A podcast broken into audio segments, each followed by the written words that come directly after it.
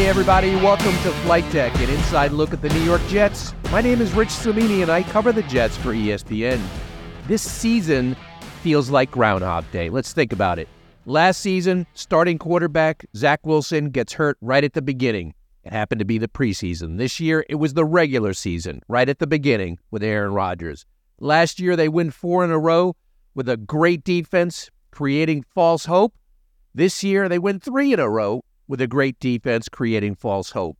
Last year, Zach Wilson benched on November 23rd after a 77 yard passing performance against a division rival, the Patriots.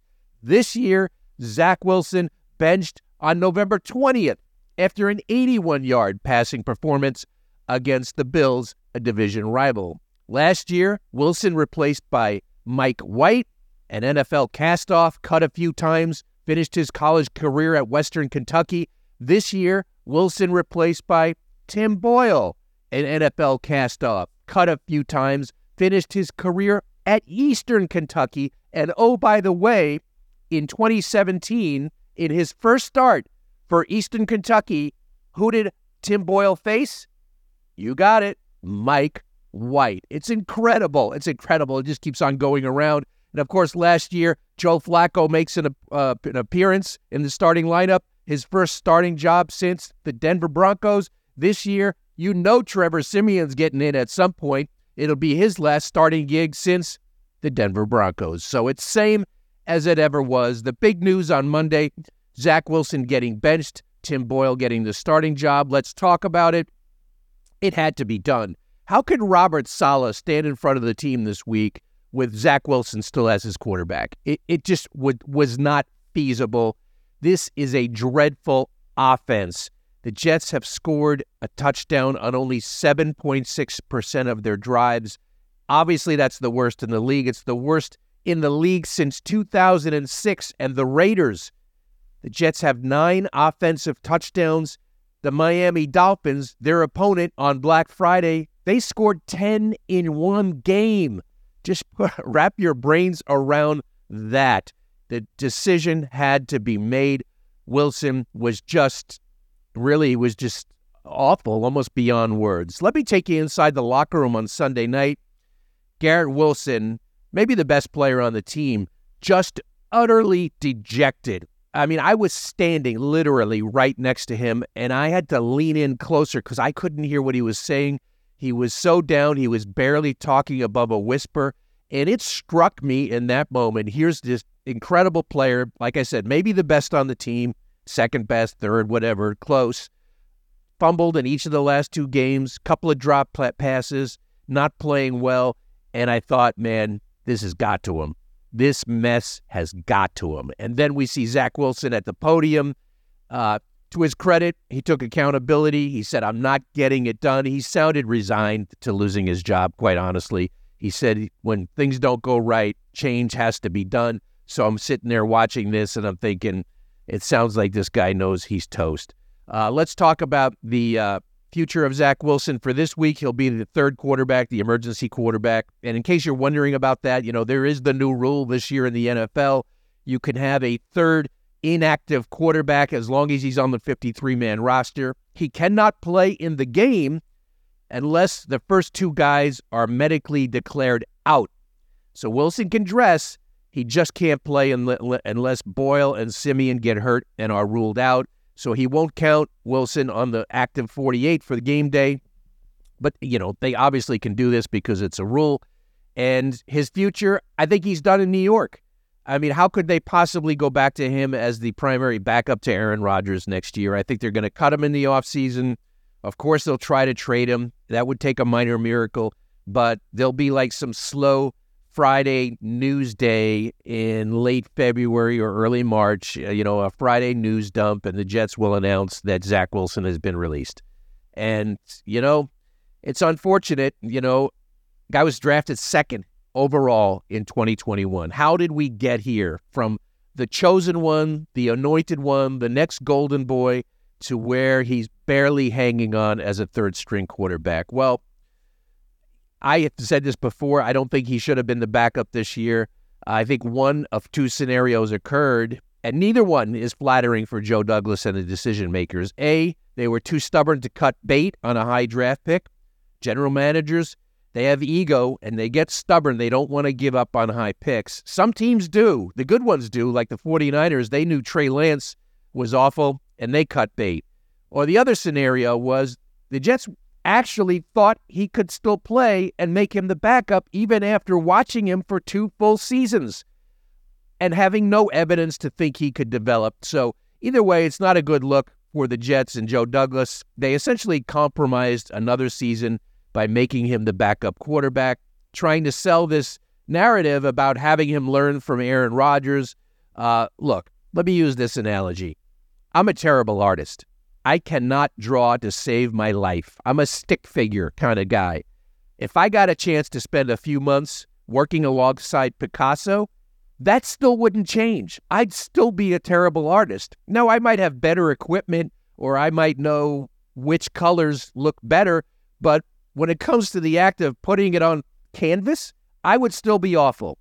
And yeah, I do think Zach Wilson benefited a little bit of being around Aaron Rodgers over the summertime, but that doesn't translate to the field. And then the Jets doubled down during the season by not going after a better quarterback. Now, they did get Siemian after two or three weeks, but clearly not a viable alternative. They couldn't even get him to the number two spot on the roster until this week. So Joe Douglas made a few mistakes here, and it essentially compromised another season. Now, about the draft, you're going to hear stuff coming out about the draft. This guy wanted Wilson, this guy didn't.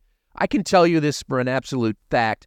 There was not unanimous love for Wilson in the Jets building. Now, Joe Douglas was head over heels. I mean, and it clinched on that pro day out in Provo, Utah at the BYU Pro Day when he was making all those Mahomes-like throws. Joe uh, Joe Douglas fell for the guy, and others in the organization did. But I can tell you there were also people in the draft process who saw him as a good developmental type quarterback, the kind of quarterback you would take in the second round. So there was not unanimous love.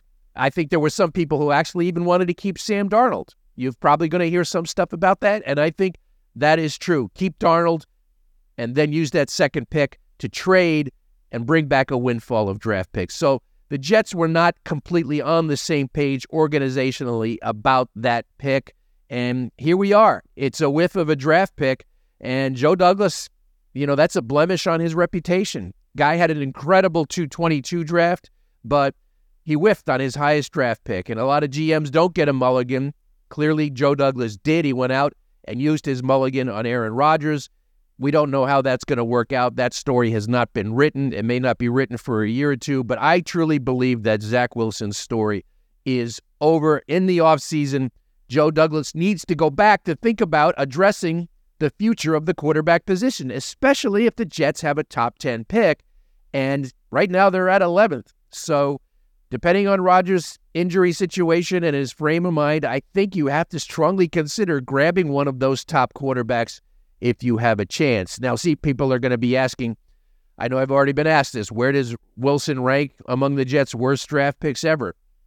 Yeah, he's up there. I think more recent vintage with Dee Milliner and Vernon Gholston, top 10 picks who did not pan out. I could throw out a whole bunch of numbers on Zach Wilson. The fact of the matter is, he statistically, by every objective measure, has been the worst starting quarterback in the league since 2021. You could make the case that he and JaMarcus Russell and maybe Blake Bortles, uh, maybe one or two others are the worst in the last 20 years. And I hate to say that. I don't want to dump on the guy. It's not all his fault, but those are the facts. The Jets, as an organization, cannot develop quarterbacks. And you look back over the last couple of decades, what's the common denominator? The only one is Woody Johnson. And I don't think we can blame him for picking the quarterbacks. He's the guy who picked the people to pick the quarterbacks. And let's look at it. Mike Tannenbaum, he drafted Mark Sanchez, and they had a little run of success. Sanchez was a good system quarterback who needed to be surrounded by good talent. Ultimately, he was exposed. Mike Maccagnan drafted Christian Hackenberg, and I won't even go down that road. We know how it worked out. And then he got a uh, all in on Sam Darnold. And look, I was a Sam Darnold fan, but he has not worked out in a few different spots in the league. So that was a bad draft pick. Uh, then you got Joe Douglas with Zach Wilson. That was a bad draft pick. Believe it or not, as crazy as this, as this sounds, John Idzik is the only Jet GM in the recent history who picked a quarterback who was worked out, and that was Geno Smith. It took a long time, and it certainly didn't happen for the Jets, but Geno Smith has developed into a very good quarterback in Seattle. He made the Pro Bowl last year. He got a new contract.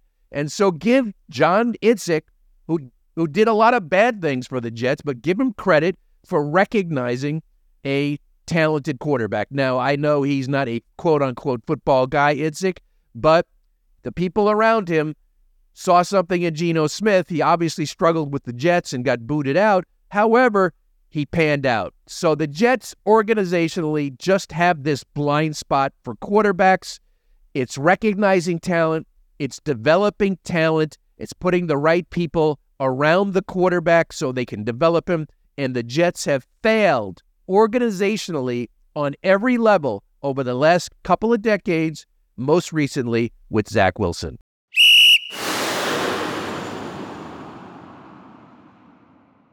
All right, we've got a mailbag. We've got a quarterback driven mailbag, as you would expect with Monday's news. And, uh, you know, hey, let's roll with it. At Matt Romano 19, what would the cap hit be for the Jets if they release Zach Wilson in the offseason? And could they trade him for a late round pick?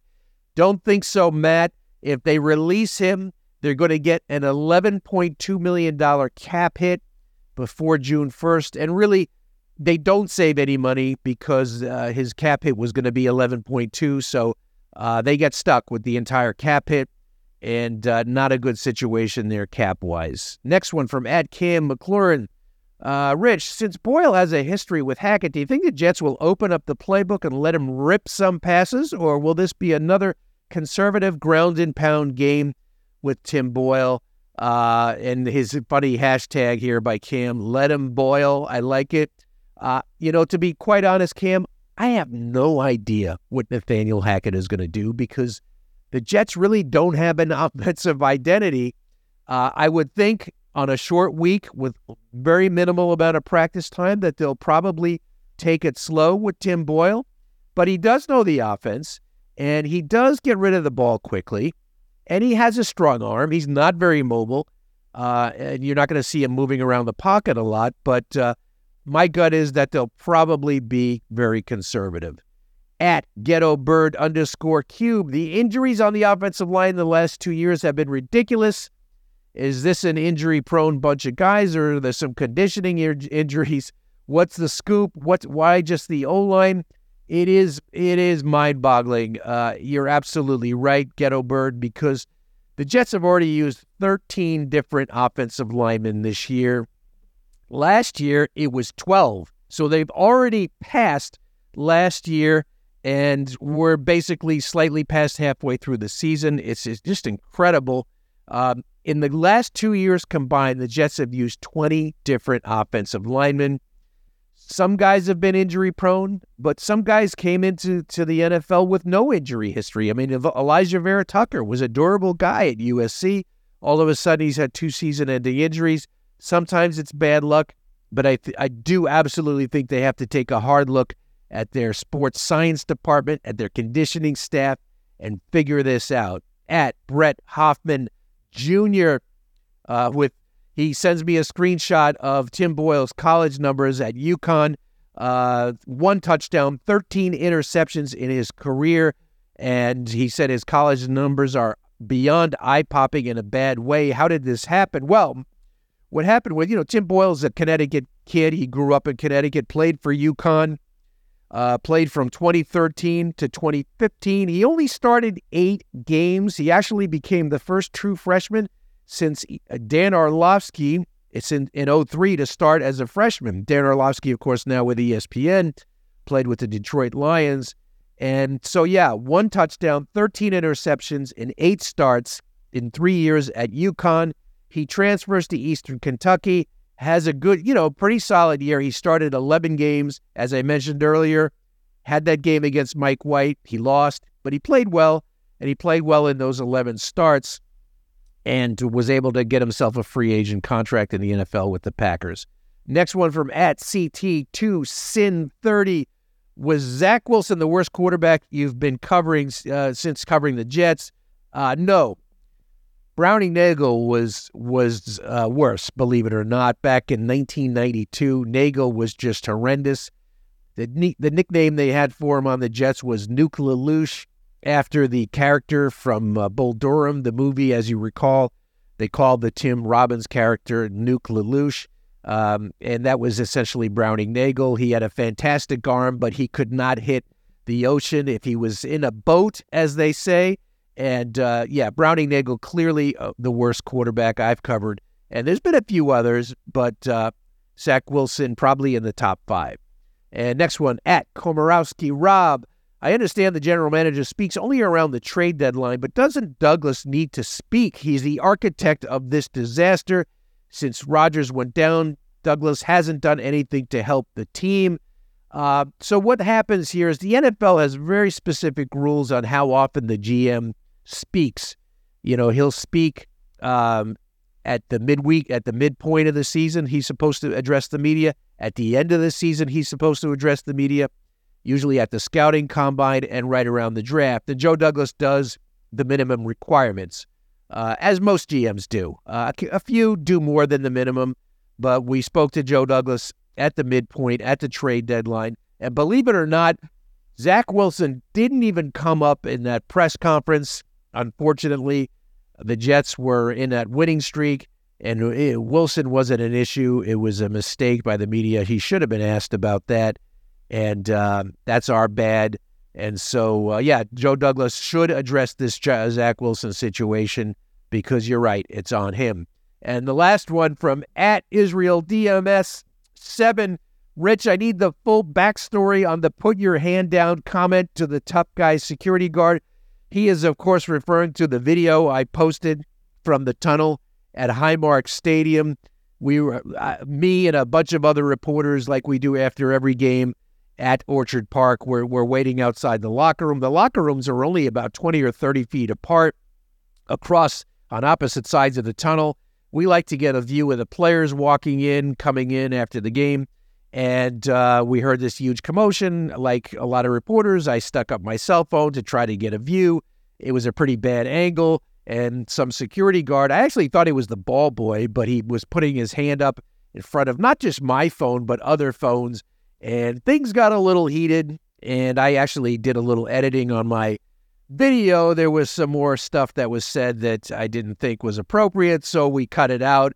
And uh, yeah, things got a little heated there between the uh, faux security guy and a few members of the media. But uh, yeah, things that that was a crazy night in the tunnel, mostly because of the Dion Dawkins and Micheal Clemons situation. But that's sometimes that happens. It's an, it's an emotional game for the players. Sometimes reporters get a little emotional too.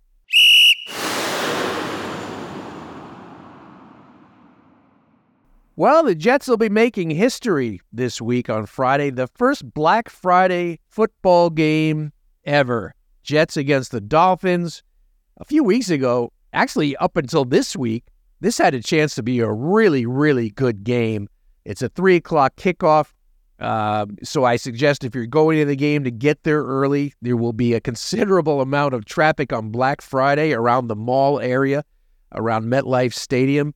And, uh, you know, this is an interesting matchup. The Jets are reeling.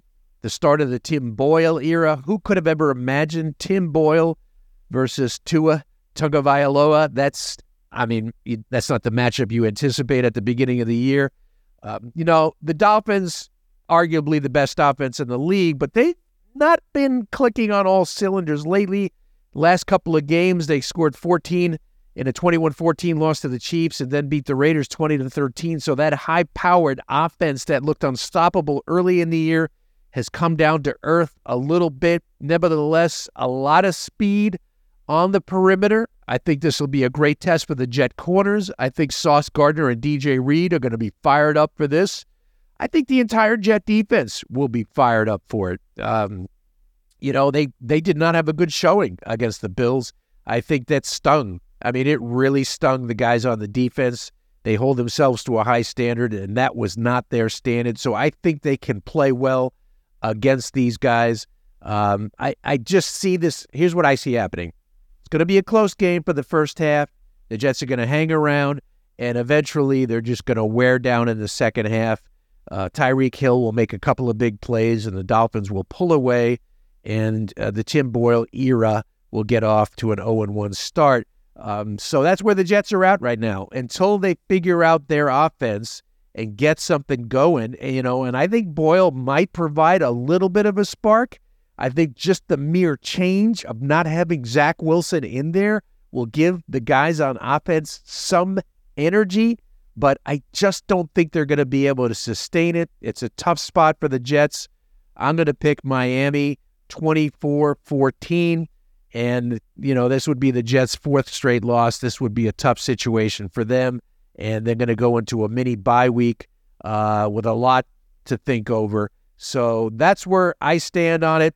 Um, maybe it'll be different. Maybe Tim Boyle can have a little bit of Mike White magic to him. Maybe players will show up to, to the game wearing a Tim Effin Boyle shirt. Let's see if that shows up on social media. But uh, anyway, the Zach Wilson era actually ended last year when they replaced him with Aaron Rodgers, but his era as the backup is over. It's on to Tim Boyle. We'll see if he can last. And the Jets lose to the Dolphins on Black Friday. I want to wish everyone a happy Thanksgiving. Really appreciate the support on Flight Deck. Thank you so much for listening every week. And of course, thank you to the producer, Jeff Scopin. And we'll talk to you next time on Light Deck.